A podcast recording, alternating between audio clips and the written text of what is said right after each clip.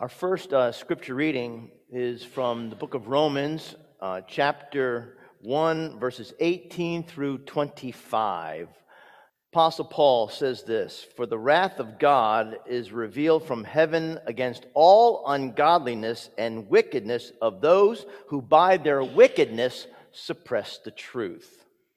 For what can be known about God is plain to them because God has shown it to them. Ever since the creation of the world, his eternal power and divine nature, invisible though they are, have been understood and seen through the things he has made.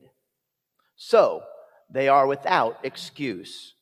For though they knew God, they did not honor him as God or give thanks to him, but they became futile in their thinking, and their senseless minds were darkened. Claiming to be wise, they became fools, and they exchanged the glory of the immortal God for images resembling a mortal human being, or birds, or four footed animals, or reptiles. Therefore, God gave them up in the lusts of their hearts to impurity, to the degrading of their bodies among themselves, because they exchanged the truth about God for a lie, and worshiped and served the creature rather than the Creator, who is blessed forever. Amen. And friends, this is the word of the Lord. Thanks be to God.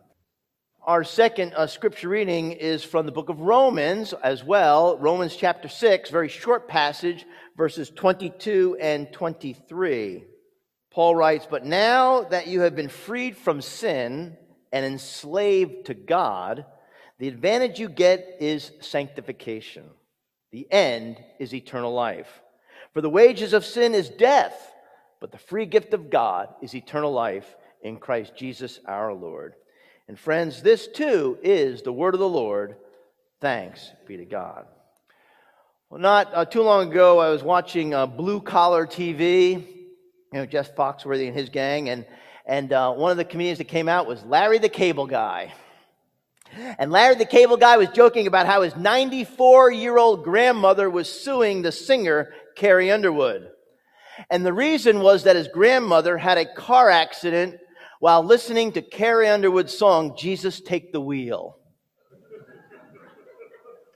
now, what isn't so funny is that while investigating a man by the name of Keith Griffin, uh, Florida detectives discovered as much as 1,000 photos of child pornography on his computer. His explanation? He stated to police that he often would leave the room while downloading music and that when he got back, he would find these disturbing pornographic images on his computer. And so he told the detectives that it seemed the cat would often jump on the keyboard and download this stuff and that it wasn't really him. Are we ever more creative than when we try to come up with a good excuse for our bad behavior that ultimately we are responsible for? Well, in the opening chapter of the book of Romans, the Apostle Paul sort of plays the role of a cosmic prosecutor, like, like a, a lawyer right out of a law and order episode and he's striding up and down the courtroom of history. He's, he's piling up the evidence. He's leaving no room for any reasonable doubt except an obvious guilty verdict. Paul explodes our alibis. He annihilates our excuses. In fact, you heard me read earlier in Romans uh, 120, Paul writes, therefore you have no excuse. And then his voice sort of rises to a crescendo in chapter 3 when he says, There is no one who is righteous, not even one. There is no one who is understanding. There is no one who seeks God. All have turned away. That seems kind of strange, doesn't it? You may be someone sitting here today or watching at home who may not feel particularly sinful. And you may be thinking, well, John, basically I'm a good person. In a 2015 poll, 67% of Americans confessed to being sinful. I suppose that's a good thing. But the rest of the people polled didn't see themselves as sinners at all, or some even said that they didn't think sin exists. And 15% of the people preferred not to answer the question at all. I wonder why. So, could it be that the Apostle Paul was maybe exaggerating just a little bit? Or was he right on the mark in his letter to the church of Rome? Think about it. According to Paul, all have sinned and fall short of the glory of God. Now, we don't like to hear that, do we? We want to sing what we want to sing. We want to live how we want to live. We want to make up our own rules as we go on our way. A couple of months ago, I was playing Uno with my sister and her family, and I was changing the rules during the game, making up new ones like you could swap cards with your neighbor if you drew a seven. But basically, I was trying to do anything I could to try to have the game come out in my favor. I think it's the same thing in life. We want to play by our own rules and we want to live our own way. And because God sort of cramps our style, we kind of shut him out of our lives. And it's obvious what Paul thinks of that when he writes in verse 21 they became futile in their thinking, and their senseless minds were darkened. Claiming to be wise, they became fools. And what do fools do? Right, they behave foolishly. As Paul explains, they exchanged the glory of the immortal God for images resembling a mortal human being, or birds, or four footed animals, or reptiles. Now, did you hear the downward spiral there? We begin our lives as called to worship the Creator, but then we decide, nah, let's do something else. Let's worship humanity. So we worship the best and the brightest that humanity has to offer intelligence, Hollywood stars, professional athletes, freedom, family, democracy. And yet somehow those things don't fill us up. And so we reach out again for something else that will satisfy us. And you know what happens? We wind up worshiping something less than ourselves. And I'm talking about the things that we make technology, a standard of living, life in the fast lane, alcohol, drugs. But then we don't even stop there. Paul says we continue that downward spiral until we bottom out with the reptiles. His point being that we are right there with the very beasts that crawl along the ground.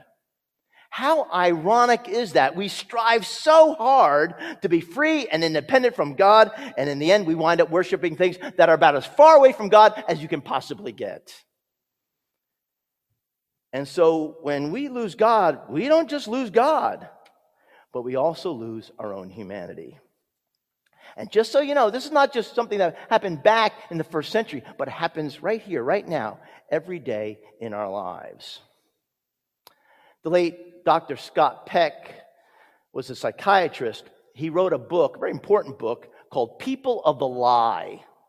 And he tells the chilling story of an upstanding middle class couple who became callous to the reality of sin in their own lives. The husband was an expert tool and die maker, and his wife worked as a secretary in an insurance firm. And these were decent, hardworking people whose lives were suddenly and tragically torn apart when their oldest son, Stuart, age 16, committed suicide by shooting himself in the head with a 22 caliber rifle. Their younger son, Bobby, age 15, seemed to be handling his brother's death relatively well until the following September when Bobby's life began to unravel.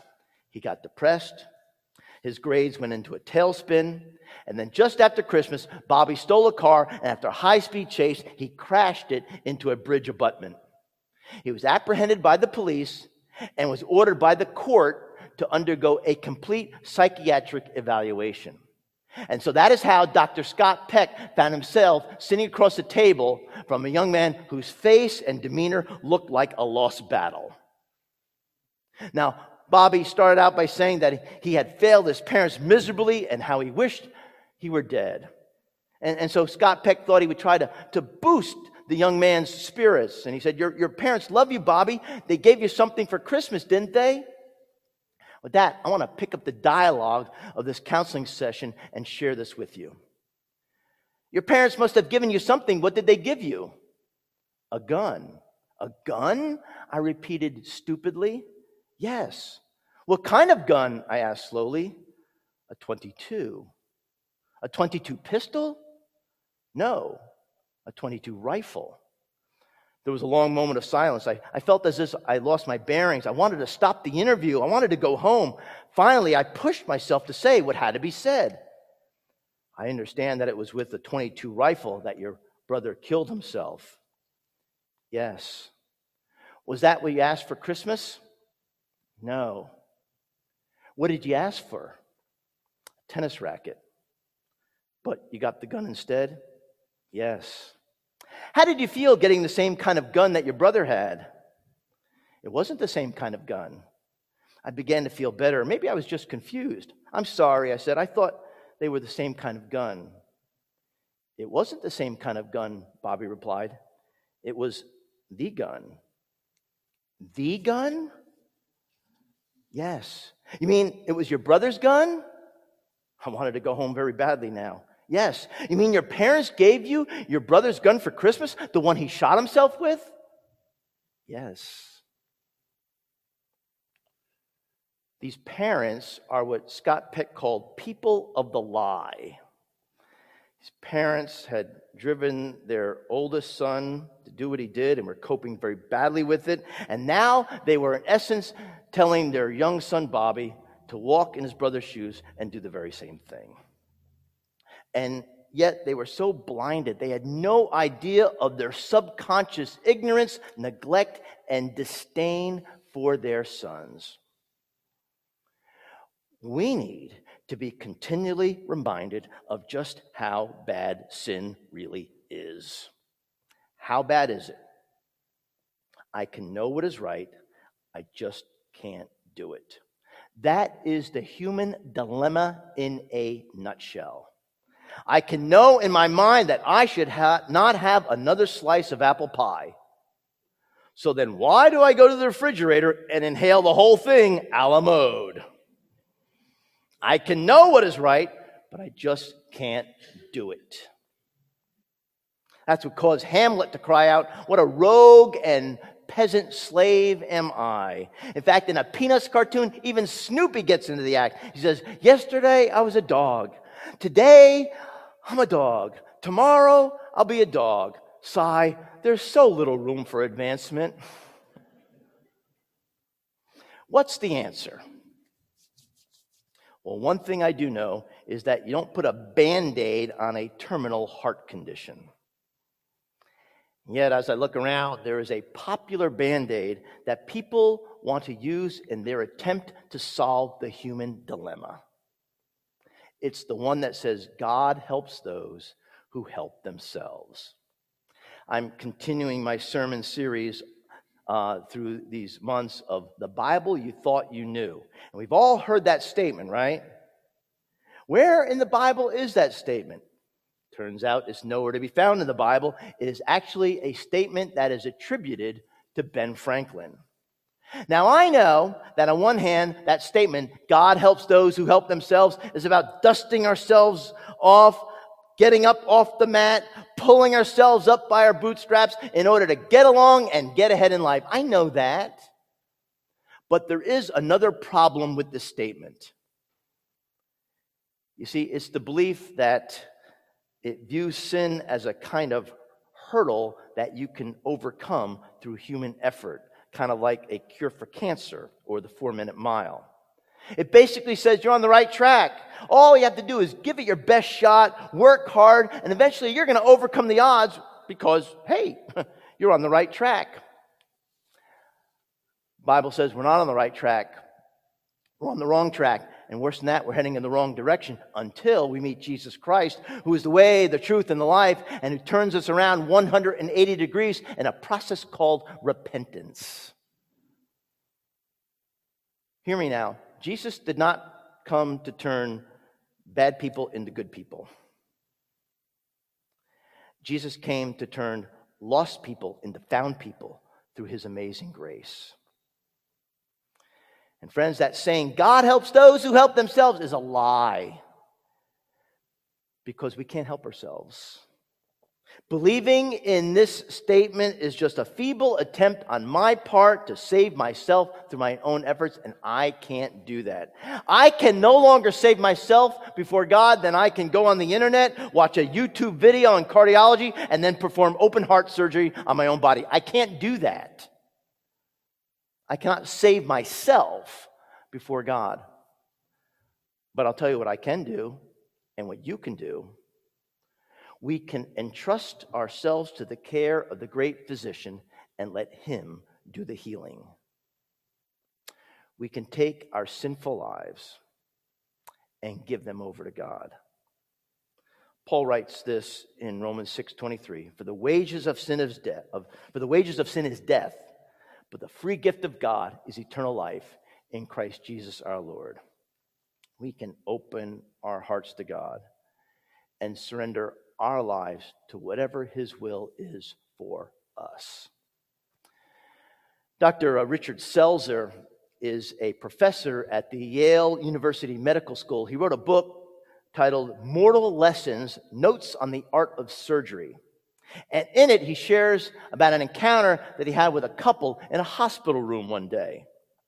He had performed very delicate surgery on a woman who had a tumor in her cheek.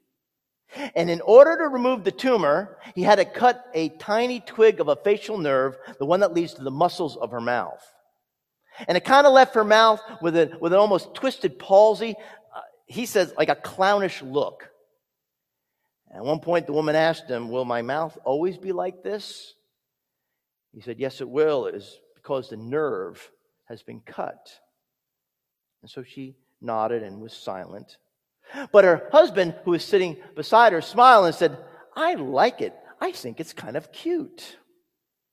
And then Dr. Richard Selzer writes this Unmindful, he, the husband, bends to kiss her crooked mouth.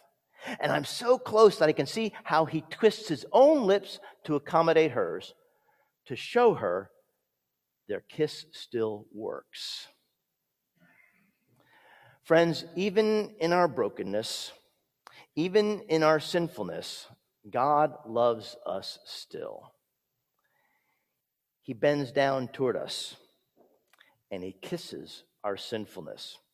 And in order to save us, he once twisted his whole body onto a cross to show us that the kiss still works. In the name of the Father, and of the Son, and of the Holy Spirit. Amen.